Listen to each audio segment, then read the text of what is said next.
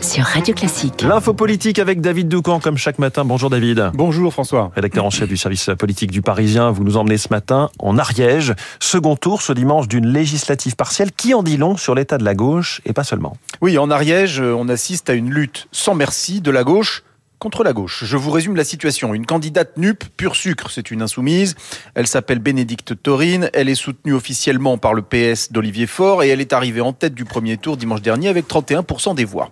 Face à elle, dimanche prochain, Martine Froger. Elle est socialiste, soutenue par Carole Delga, Anne Hidalgo, Bernard Cazeneuve et Nicolas Mayer-Rossignol, le numéro 2 du PS, qui donc prend position ouvertement et frontalement contre son premier secrétaire sans que celui-ci, notez bien, n'ait la capacité de prononcer contre lui la moindre sanction. Mmh. En Ariège, la gauche anti-NUP, pardon, en Ariège, la gauche anti-NUP veut faire la peau à la NUP. Froger a obtenu 26% et sera en duel face à l'insoumise car avec 24%, le candidat du RN ne s'est pas qualifié. Quant à Anne-Sophie Tribou, la championne de la majorité présidentielle, elle s'est effondrée à 10%. Voilà le tableau et il permet à la gauche anti-NUP, celle que Jean-Luc Mélenchon qualifie avec condescendance de gauche notariale, de nourrir de sérieux espoirs. Pourquoi ça David?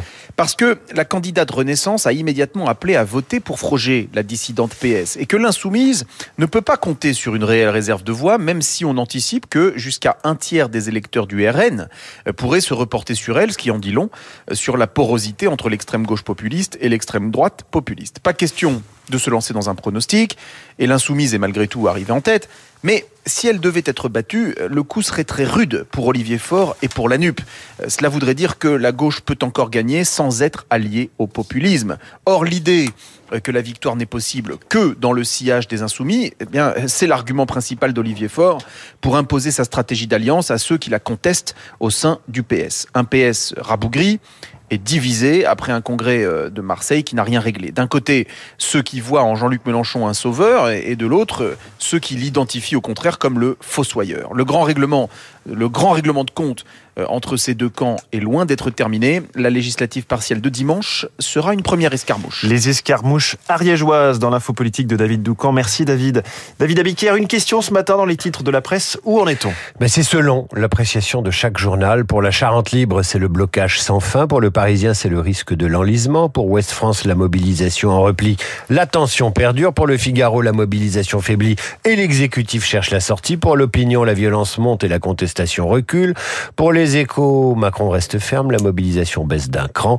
Enfin, pour la Provence et le Midi Libre, un premier pas puisque Madame Borne recevra l'intersyndicale la semaine prochaine. Le Télégramme pose alors la question, une médiation est-elle possible? Enfin, le canard s'amuse. Le président veut s'opposer en garant de l'ordre et mobilise 13 000 policiers. Appelez-le Manu Militari. Merci David Abiker.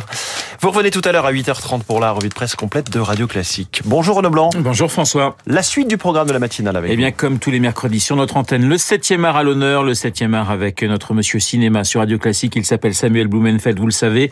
Les sorties de ce mercredi 29 mars avec des films qui nous emmèneront en France, en Angleterre, mais aussi en Iran. Des choix éclectiques. Les choix de Samuel à 7h40 dans Les Spécialistes. 8h05, nous serons en ligne avec un policier du syndicat Alliance, Stanislas Gaudron.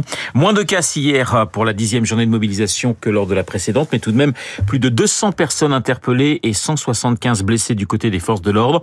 L'analyse de Stanislas Gaudron sur ces chiffres dans le journal de Lucille Bréau. 8h15 dans les stars de l'info, Guillaume Durand recevra le général Dominique Trinquant. L'Ukraine, bien sûr, avec l'ancien chef de la mission militaire française auprès de l'ONU. Les premiers chars des Occidentaux livrés à Kiev et cette possible contre-offensive ukrainienne dans les semaines à venir. Dominique Trinquant dans le studio de Radio Classique dans trois quarts d'heure. Esprit libre, 8h40, autour de Marc Lambron et Pascal Bruckner, un académicien et un philosophe pour commenter toute l'actualité Esprit libre juste après la revue de presse de David.